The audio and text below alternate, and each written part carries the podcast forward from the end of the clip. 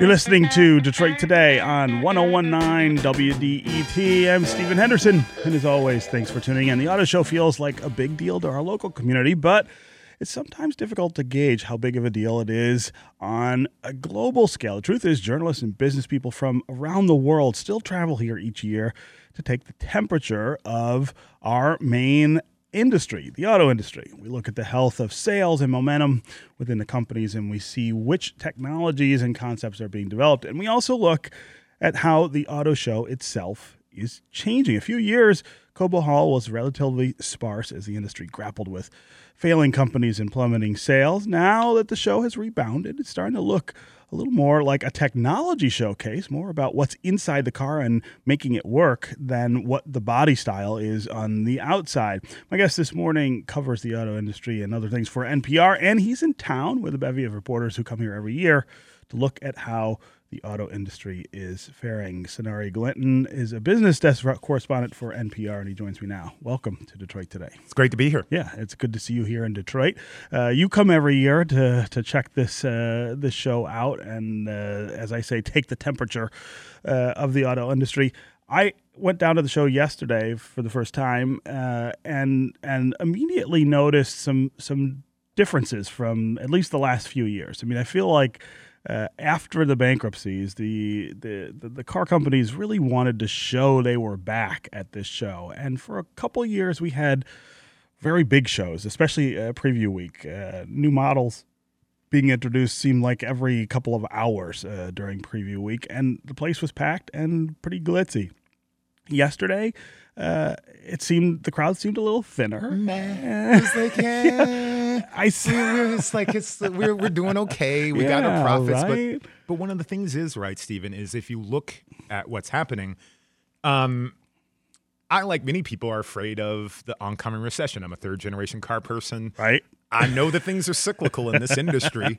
So we had several years of record, two years of record growth, record profits, and the stock market started the year out this year as big as it had been since what year? Yeah, right. 1987. That's right. Uh, Wall And- Street. Yeah, right? and when we had we had a, a collapse. And so what is different about what is interesting now is that the car companies, almost all of them, are in a much better position now than they were facing uh, a recession. Right, And, right. and and and so there is there is this sort of all right, let's spend all the money we can on this technology stuff while we got it. while we have it, and let's right? sock let's sock as much money away. let's streamline our manufacturing, and we're not gonna we're not gonna send cows down. you know, like right. you know, Everyone remembers the Steers down I re- I uh, mean, come Washington. Boulevard. What was that? Was that Chrysler who did that? I, Um, I think it was it was yeah. for a truck. I think it was Dodge. Yeah, yeah. Uh, I mean, you know, uh, uh, the the word I used yesterday was was hype. The, the, show is missing the hype that it normally has, uh, and and like you say, maybe that's maybe that's a good thing. Maybe that makes a lot of sense given the the positioning that the companies uh, have. But it it's it's noticeable. Yeah, I mean, well, so when you think about the hype, right? When Ford is talking about spending $10 billion on autonomy and everybody's doubling down on electricity and autonomy and they have to spend all this money, you know what? It's not what you did get, though, I should say. You got trucks Yes, and trucks. they love trucks. you got trucks. I mean, we did have. Uh, let me think about the. I did a story about the Toyota Avalon, which big, uh, mid-sized sedan. Yeah. I mean, not big mid-sized sedan, large That's sedan. the large one, right? The luxury one. Yeah, the, the large sedan that is sort of fallen out of favor. SUVs and crossovers are big. And the themes of this show weren't, it was performance Yeah. for high performance vehicles, but I would say it was connectivity. Um, so it's connected cars, autonomous cars, and I said and electric cars. Like Yeah. those are the three main themes that we're going to see, and each car company pushed a view a little bit. some further. different uh, the version of that. You know, Marchionne uh, and and Hackett both seem to reel that in a little bit or try to reel in expectations. Oh, real. I mean, oh, oh. Sergio Marchionne was like, "Yo, we, We we're can't the- do all that." We're, we're you think we're at first and goal? We are we're way back, we're, we're back in the other end zone, y'all. I mean, he doesn't. I mean, Sergio Marchionne, who's retiring um, as the head of the Fiat Chrysler Group, yeah, um, seemed like seemed to say we don't have the technology for electricity. It doesn't make economic sense. Which you know he has a really good argument because less than four percent of the vehicles on the road are hybrids or electrics. Yeah. it's like I don't see those cars driving themselves, and I don't see the world in which it happens now. The infrastructure, the cities need to change, and that's one of the things that Ford is doing, and General Motors are saying, look. We got to build out all this other stuff yeah. you got to get your car connected in order to drive in order for you to drive your for it for in order for it to drive you Yeah. So, but but you also had GM saying, well, next year we're going to have these uh, autonomous vehicles as part of our fleet, which I thought was a little bit of a tease. A uh, Little bit. A Little bit. and and I've asked some folks about this, and I know now that what they're not saying, for instance, that I'm going to be able to walk into a showroom. Uh, and buy a car without a steering wheel and pedals, uh, and, and and have it drive me around. But that uh, that you can barely buy a chevy volt in most of the country so just to be clear about right. Promises. I mean, seriously. right? Uh, but the that bolt. they will that these cars will start being part of fleets, right? That Mm-hmm. uh, uh, uh, people who buy lots of cars, Uber, for instance, uh, may may start integrating autonomous vehicles into its fleet. well what what sergio said which i think is interesting is that the the commercial applications are the places where it seems like it'll come first i think that you're right fleet cars trucking Uh huh. I you know I also cover retail, Yeah. and every single person wants wants free shipping, and they want it two days ago. Right. Right. Right. so if you can eliminate some of those costs, and um, interstate trucking is one of the most. I mean, they provide a lot of the danger Yeah. um, there. I mean, that's a dangerous job, but it's a, it's a lot of money, a lot of jobs, and that. I mean, this is you know there are all of these places where the auto industry, where autonomy could go. Uh huh. And you and I are the thing that we really sh- care about is I was a little late here because Traffic. because of traffic. Autonomous cars still don't do anything nec- don't necessarily do anything about congestion. That's true. And if you can figure out the city and figure out other forms of transportation, um, public transit, light rail, all of these things add to a world in which we can get around together. I like that is the move. Yeah, Right. yeah, yeah. Uh, this is Detroit Today on 1019 WDET. I'm Stephen Henderson. My guest is Sonari Glinton. He's a business tests correspondent for NPR. He's here covering the North American International Auto Show. He comes each year check out what is going on with our major industry here in Detroit. We're talking about this year's show. We're talking about the changes in this year's show, and of course, the changes in the industry that are that are driving those changes uh, in the show. The the presence and maybe omnipresence of technology as part of the NAIAS. If you want to join the conversation, uh, give us a call 313-577-1019. What do you think about the direction that uh, our auto industry is headed here in Detroit or internationally? Uh, do you think that uh, things are changing too fast or maybe not fast enough? uh, for you in terms of uh, the the way we get around, who drives, you or the computer, those kind of questions. Uh, again, 313-577-1019 is the number on the phones. You can also go to the WDET Facebook page and put your comments there. Or you can go to Twitter and hashtag Detroit Today, and we will uh, we will work you into the conversation. A little later, we're going to talk with Sonari about his mother's experience working in a Ford plant in Chicago many years ago. The experience she had with sexism and racism uh, there. Another really interesting part of this conversation. We want to st- stay tuned for that. Uh, but again, if you want to join the conversation, 313 577 1019 is the number on the phones. I, I want to talk a little more about the technology part of the show and whether technology is pulling sort of wattage out of things like the auto show. So I, talked with uh, Paul Eisenstein last week uh, as he was getting here to, to, to get ready for our auto show. He was coming from CES, and uh, the number of people I've talked to who came here from CES and sort of, I think, had their socks knocked off in Vegas, uh, and and Detroit just couldn't match that sort of excitement this year.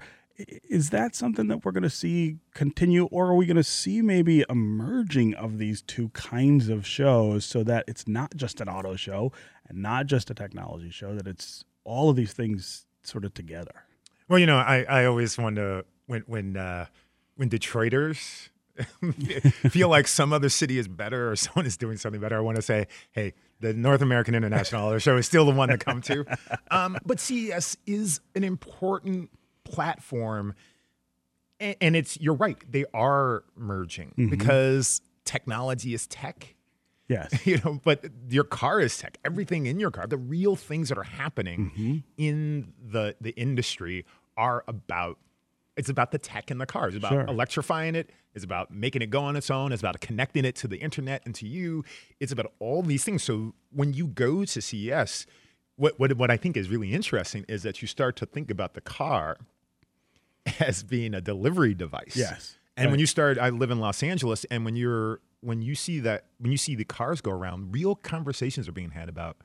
I mean, this is way in the future. this is like you know, you know, uh, producers and and car executives, you know, dreaming. But people are like, well, when is Netflix going to buy their car company, right? Because when they're electrified and autonomous, it makes then then you watch movies eyes, in the car, right? And that is where the heat is for a lot of this. Is how do you? I mean, think about it. I like to think of the the auto industry as being kind of like your appendix, right? Right. We're not really sure. I mean, in the in the terms of the modern economy, has it, it is has it outlived its usefulness? Yeah, it's vestigial. we don't understand it, but if it gets disease, it will kill you. You have a very big problem. I mean, That's like, right. right. what, what I think what electrification and autonomy are doing is saying, "Hey, come into the fold." Right come in when like i said when the cars are automated when they become when you know we have amazon talking about using cars as storage units right. or delivery systems, you know, that then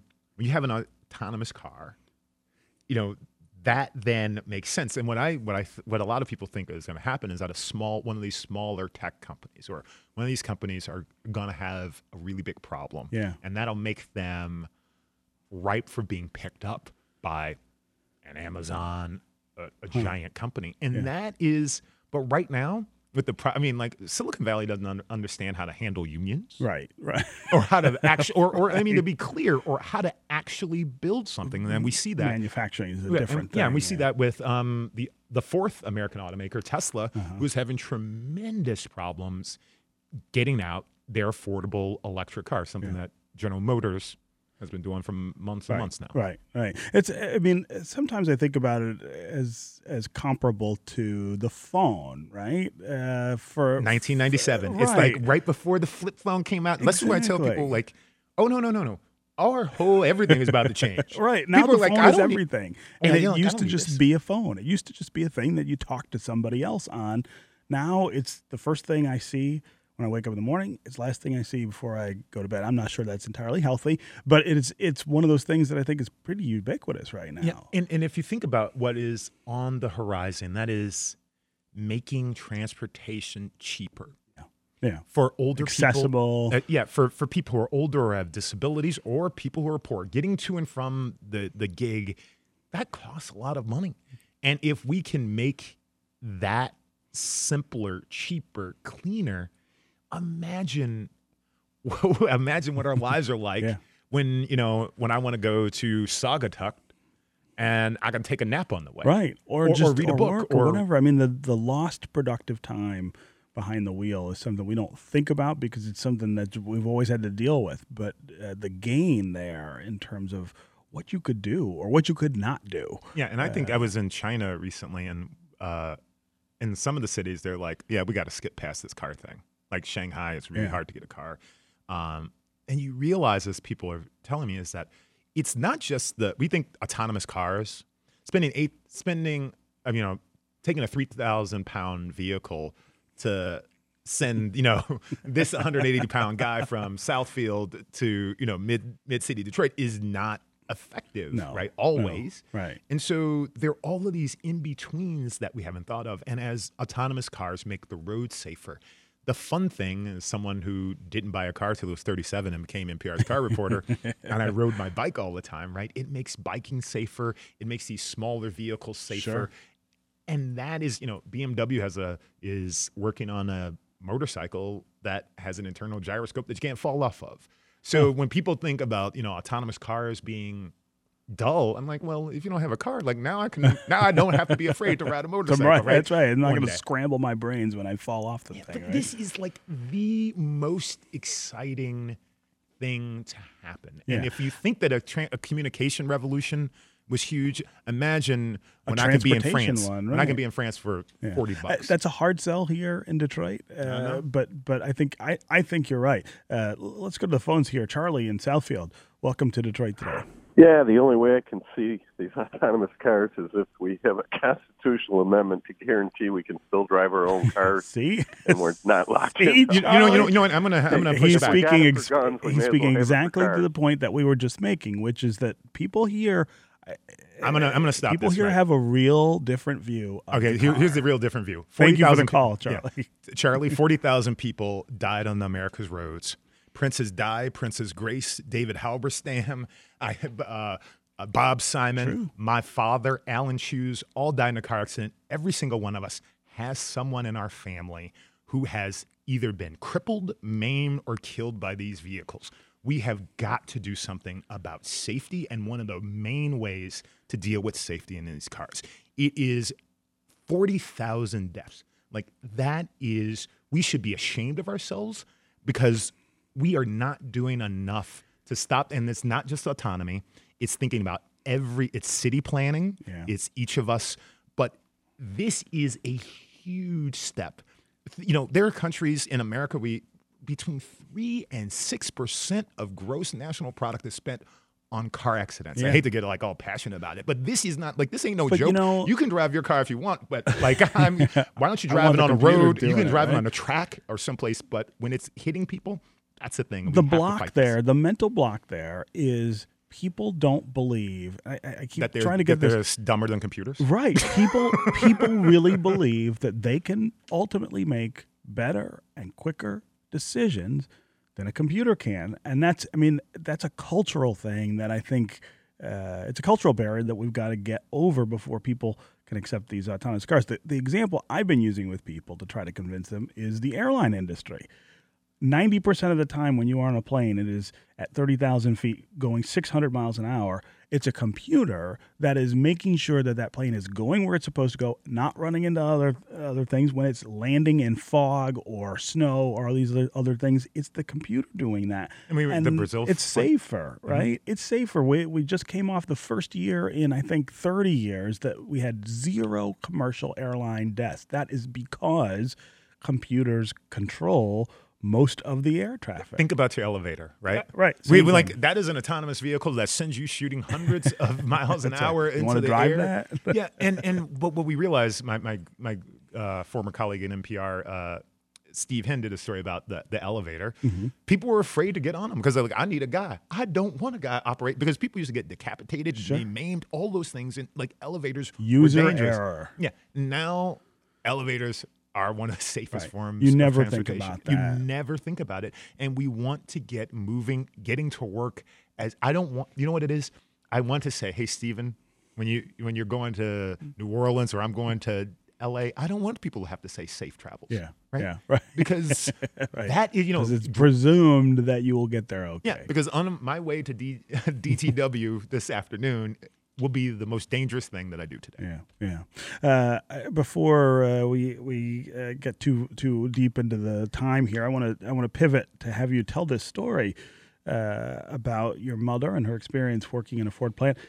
Uh, you also, I guess, worked in in an auto plant. I don't know if it was a Ford plant, but but but tell us about that. I think this is a time when people are thinking about the sort of echoes of uh, uh, you know uh, racism and sexism across time. Uh, I, I think this is a really important story for that. that Yeah. Um, before Christmas, the New York Times did a uh, front page story about uh, sexual harassment at the Chicago assembly plant at Ford. Uh, my mother was one of the first uh, women in management, one of the first women of color in management. And about 25 years ago, she sued Ford. Um, and it was, and was interesting and partially, she sued them because of the way they had treated me. Hmm. I was working on the assembly line. It was uh, I was an 89 dayer, came in to help pay my way through college. You know, the pro, uh, the plurality of African American uh, who graduated from college had a parent who worked at an auto plant. At an auto plant, sure. Yeah, that, that's a real thing. Um, and it was, I mean, th- to explain the culture, if I hadn't seen it for myself, to, to have my mother be a manager and go in a bathroom and see her name on the wall when you're a 19 year old kid, Hmm. right? I remember when I, one of the summers I worked nights and my mom wouldn't let me be alone to get home to and from because the parking lot was insane. You could get anything. I, I live, um, the People would say anything. I guess. no, no, not say anything. Oh no, no. It's just like the Altgeld Gar- Garden apartments were down the street where Barack Obama was an organizer. Uh-huh. They're, they're, the union at the time would have trailers and prostitutes would come. Good grief. Like there, you could get anything you wanted, an insurance policy, corn. One of my favorite stories was a guy got in trouble for having his bachelor party at night at that plant, and people drove like circled their F one fifties around Oh my goodness. right? And you know, and he and the flatbed was a stage, and only one person got fired, the security guard who let it happen. Right? This is the culture. My mom was a became a manager in the early '70s, and the culture there was she would go through and pull down pornographic uh, posters, and her bosses would say, "You, if you want to work in a men's shop." You got to deal with what men deal with. And what's crazy when she sued, her and um, my dear friend, uh, her, her dear friend Kay Smith, there was two of them, Dorothy Glinton Kay Smith versus um, Ford Motor Company. It was only the two of them. They were in management.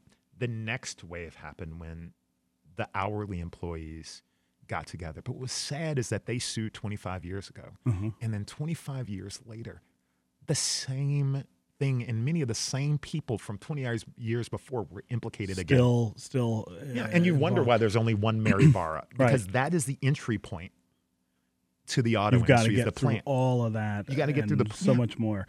Uh, you know, I I, I wonder. Uh, Bill Ford had a uh, made a statement about all of this sort of stuff. Uh, I, I guess a couple months ago now. How did that land on your ears? Well, I have. th- What's interesting about this is that in many ways, you wonder how much you can fault the people at the top. There is this. Um, there's sort of a, an idea about how it works that the further away you get from Detroit, Sure. the wilder the plants are, the crazier the things that happen there. Um, I think that, like I said, I saw the things. I was treated poorly at that plant 25 years ago, right? Um, my mom sued, and her friends sued, and then another suit, and another suit. um, a- you realize that so much has changed, and I don't.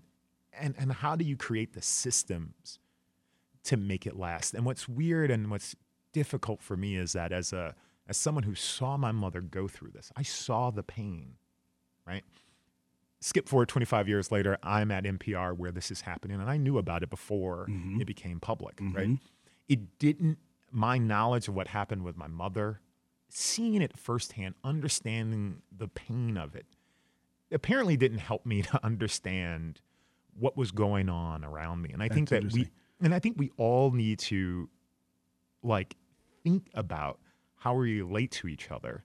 And especially, I mean, uh, well, at the Ford plant, that is, it, it should be treated like a crisis. Right. And it was really, it, you know, the CEO of the company uh, said that he was going to take a hand in making it better. Yeah. And that that was a first. One of the things that my mom joked about was 25 years ago when they sued, that wasn't the front page New York Times story. And that does show the difference. But the the sadness is I feel is that is watching the pain of my mother now. And it was weird because it's not it's the NPR pain that bothers her Mm-hmm. Mm-hmm. because she she sees what's happening in the media and she thinks, well, I sued, I did all these things. I worked hard To make so- it better. to make it better for my son, for people below. And I don't, and, and literally on our 75th birthday, which was in November, well, all of these stories are coming out. The women who are all, you know, mm-hmm. these pioneers, my mom's friends, you know, just a certain generation. My mom's, uh, other, one one of my mother's friends is the first, one of the first police officers in Chicago, mm-hmm. another one of the first engineers at GTE. They, you know, another friend got fired for getting pregnant by American Airlines. I mean, these are, they were all sad at the idea that their children and grandchildren they work so hard so that we wouldn't have to work in a plant. Right. and then we go to the white collar world and it's still the same. Now I, I do think we have agency i have agency you know in the white collar world. I in a way that people at that plant Did not. Did and not. still don't. and still don't. And I think that if if you know this is such a huge problem that as as one of my mother's friends joked, they were like, if they had been paying more attention to the cars. you know, and and not Right. sh- and not the shenanigans, and that is that is really true. Is like these people, and also what's weird is that these women and you know these people who worked in these plants, that glass ceiling is not a glass ceiling; it's a it's a concrete ceiling. It's- My mother was like one of the smartest people I know. She knows ten thousand parts of a car. I work with I work with I talk to car people all the time. I have not met one smarter, than, the your women, mother, and none of those people got promotions. And the way that what they could have done to the auto industry in the '80s and the '90s. Where would we be now? There you go. All right. Diversity is an innovation. Sonari Glenn, it's always a pleasure to see you here in Detroit. Uh, thanks for coming into the studio and talking to us about all of these issues. It's a pleasure. Thank you. Okay, that's going to do it for me today. Uh, remember, if you missed any part of today's show, you don't have to miss out on the conversation. You can go to iTunes or wherever you download podcasts. Download and subscribe to Detroit Today. You can take us with you. Listen wherever and whenever you are ready. Detroit Today is produced by Laura Weber Davis and Jake Neer. The program director is Joan Isabella. The technical director and engineer is Matthew Trevethan. And the Detroit Today theme song was composed by WDET's Sam Bobie. And this is WDET, Detroit's public radio station, community service of Wayne State University. We'll see you tomorrow.